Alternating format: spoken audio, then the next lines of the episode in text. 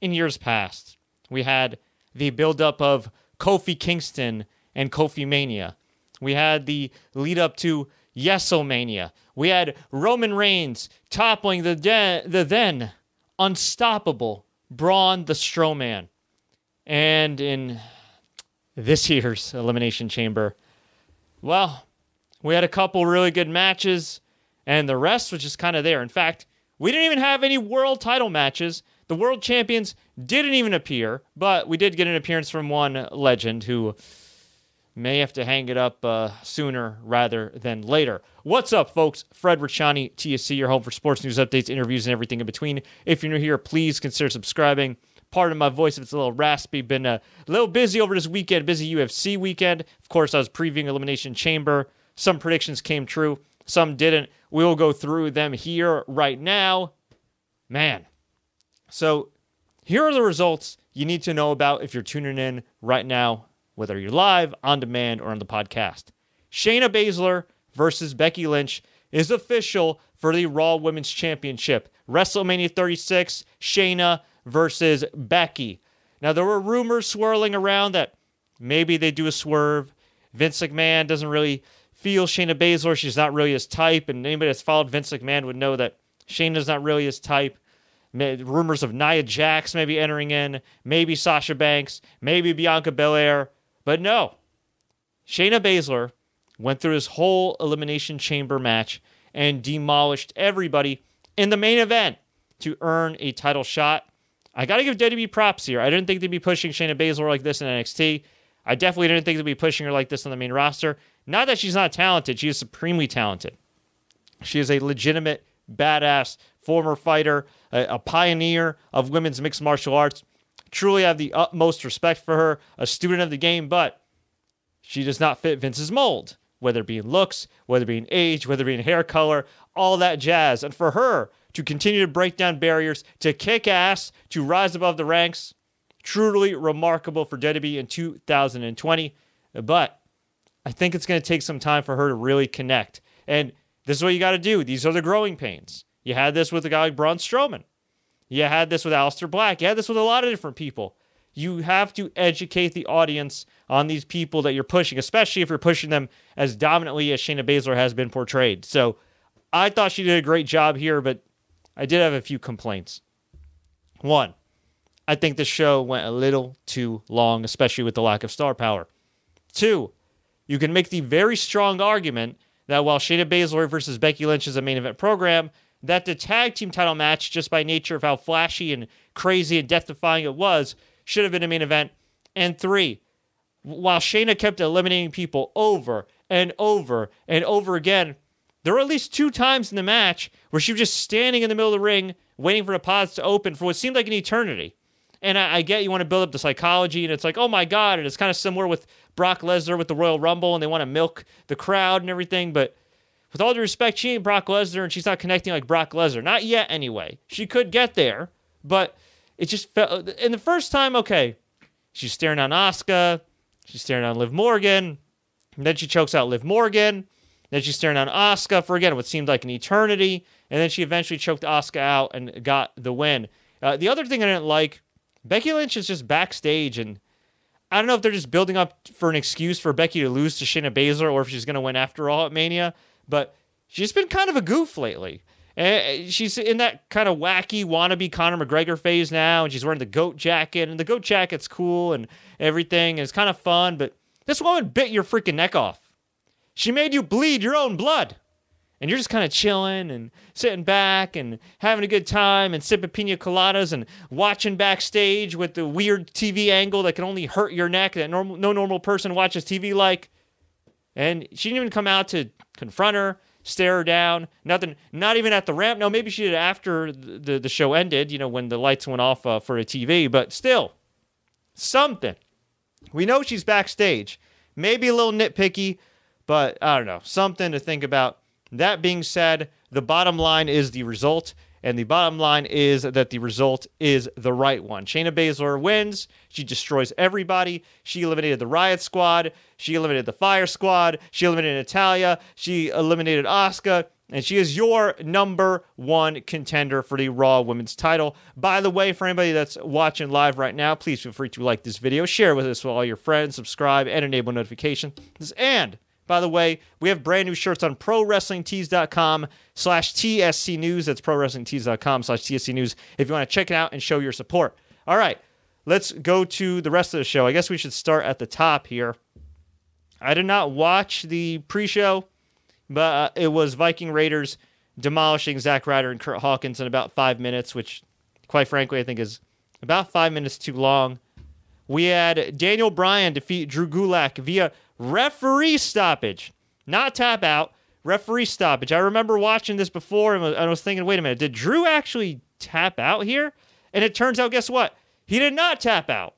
So Drew Gulak lives to wrestle for another day against Daniel Bryan. The whole storyline here was that Daniel Bryan w- w- was a fan of Drew Gulak, watching him in the Cruiserweight Classic, enjoyed his work, and Drew Gulak arrogantly goes up to Bryan and says, I see weaknesses in your game. I can help you. Bryan took the offense to that. They, these guys had a technical wrestling class. Like, this is just fantastic stuff. The only thing I didn't like Daniel freaking Bryan, as smart of a worker as he is, always has to take at least one unnecessarily dangerous bump every few big matches. I don't know why. He's trying to scare all us Daniel Bryan fans. He took a huge Ruiz uh, suplex landed square on his ba- the, the upper back and neck. Oh, looked brutal. Now, presumably, he is fine, but the dude's in his mid late 30s. He's getting up there in age. He's getting up there in mileage. Come on, man. Chill out here. Chill out. That being said, LeBell lock. Drew Gulak. Well, actually, I did the tapping sound, but Drew Gulak actually didn't tap out. I thought he tapped out, but he didn't, which means that we will see probably another match between the two. And backstage in an online only interview, Daniel Bryan said to WWE.com that Drew Gulak said he saw some holes in his game and he'd like to work with Drew Gulak. Hmm. I don't know if I'm really clamoring for a Drew Gulak Daniel Bryan tag team, considering I think Daniel Bryan still's got a lot left in the tank as a singles main eventer. But you know what?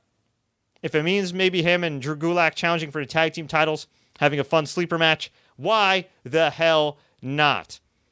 By the way, I want to send a shout out to everybody that's watching live here. Daniel Trill, Freddie Mitchell, Mr. Racer 1029. The OGs are on this chat here. Jeremy Bowers, and everybody else watching on Facebook and listening on the podcast. Okay.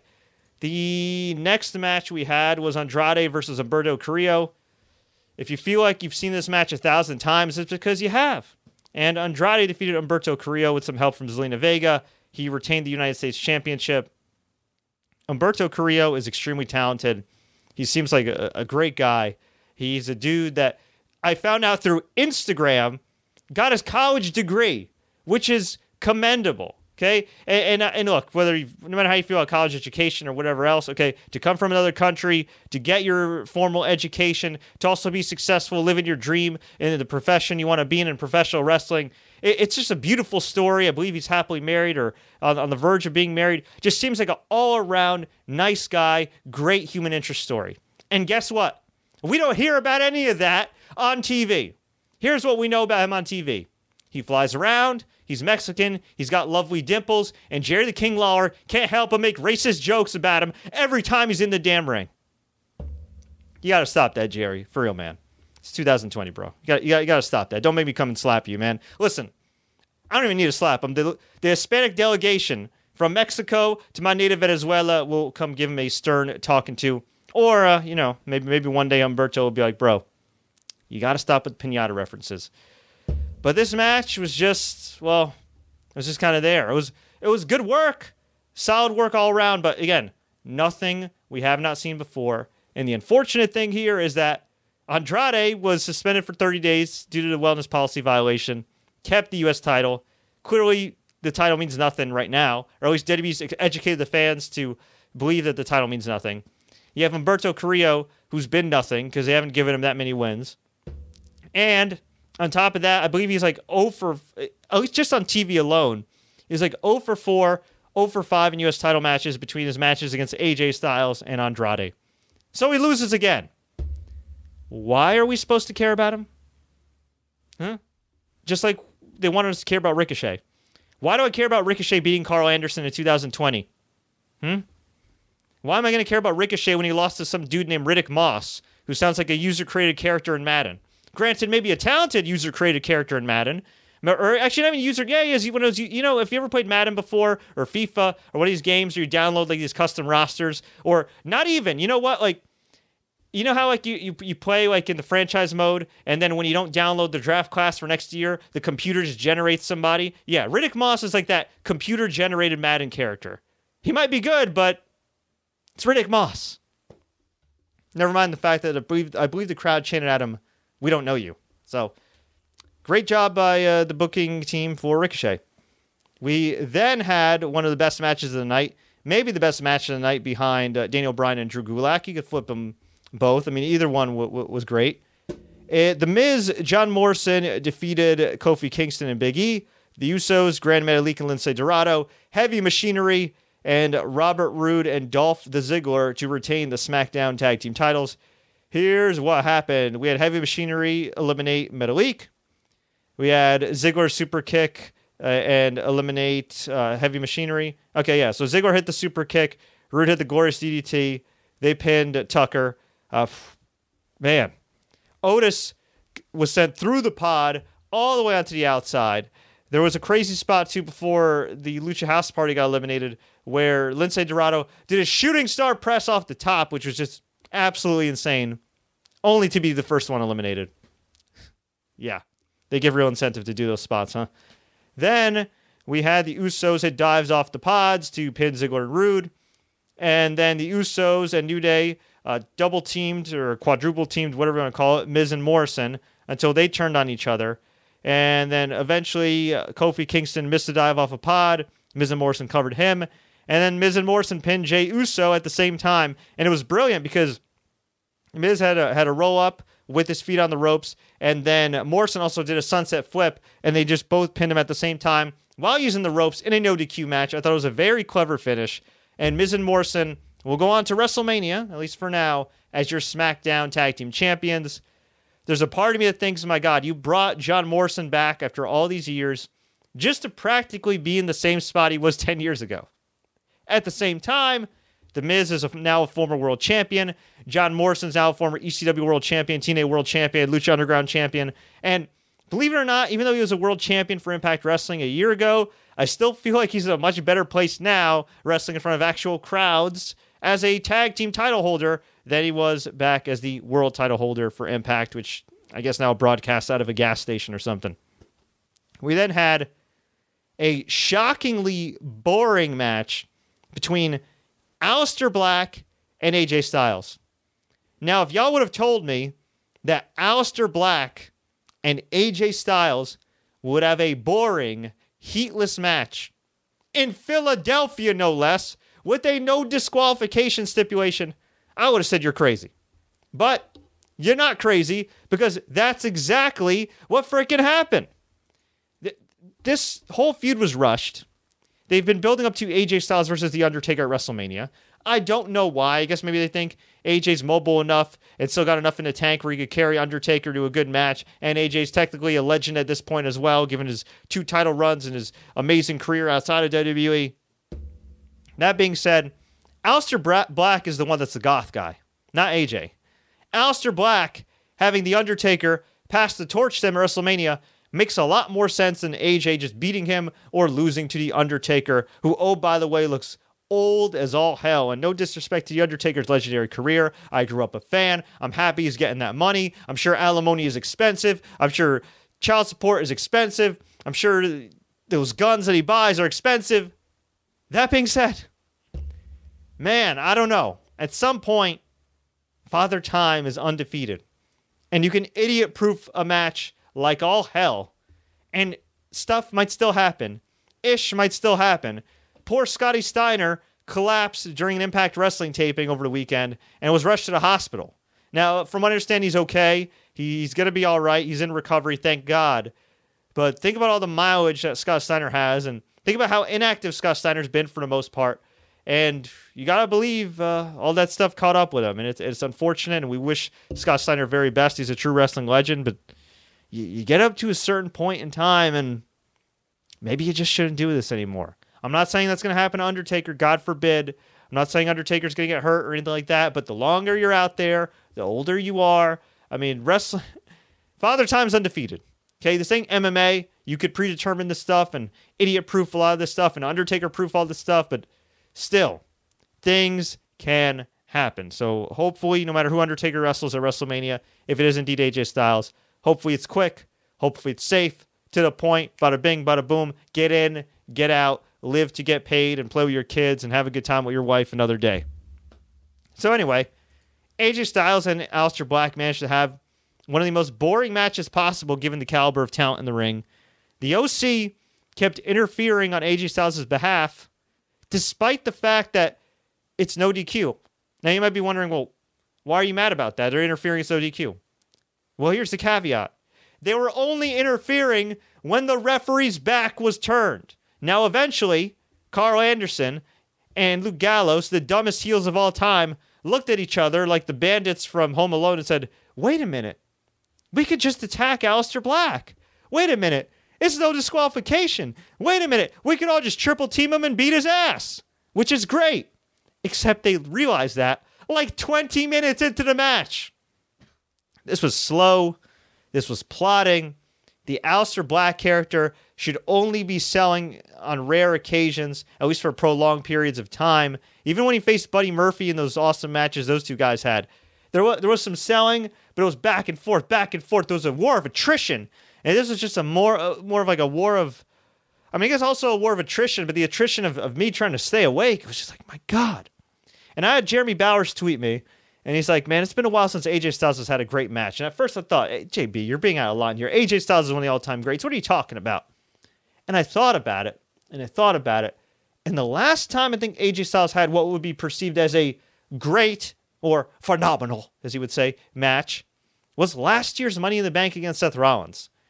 Has he had a great, all caps, great match since then? He's had some pretty good ones with Cedric Alexander and Humberto, but has he had a great one on one match. So I don't know if it's a case of AJ's just slowed down and we're all finally realizing it. Maybe it's just a styles clash, pun intended. Maybe it's just wrong place, wrong feud, wrong time, super rushed. Whatever the case may be, this match just didn't work. So finally, mercifully, after like 20 something minutes, the lights go out. Dong. Undertaker's dong hits. He appears in the ring. He chokeslams AJ Styles. This time, unlike Super Showdown, he was nice enough to take off his hat and jacket, look like he dressed for the occasion. And then Aleister Black hit the black mass kick for the win. One, two, three. And I gotta believe that AJ Styles should be beating The Undertaker at Mania because while AJ is older now, he is still younger than The Undertaker. And he is presumably still going to be full time at least for the next year or so. So I think AJ should win. JB also gave me the idea of saying, hey, what if Aleister Black and Undertaker team up against the OC? That way, Aleister Black gets the rub. That way, Undertaker's weaknesses are hidden. That would make a lot more sense, but we'll see. We'll see what happens there. But this match is one y'all can skip. The Street Profits beat Seth Rollins and Murphy to retain the Raw Tag Team titles. This match also went way too long. The Street Profits were very over, though, with the crowd and the Viking Raiders interfered. AOP interfered. Kevin Owens interfered. Gave Seth the stunner. This was a perfectly fine match, uh, but you know, I, I, don't think it was that different from the Raw match. It is nice to see the Street Profits getting over, though. Uh, I thought there wasn't going to be a lot of hope for them, especially after they did those terrible SNL style skits, but they're doing all right. And talent occasionally in WWE, despite some crappy booking, does shine through, and that does seem to be the case with Montez Ford and with Angelo Dawkins, who are the definition of perseverance. Now, one can only hope that that shine and that perseverance rubs off on Bianca Belair, who's not only spectacular, maybe my favorite current wrestler right now, but also the real life wife of Montez Ford.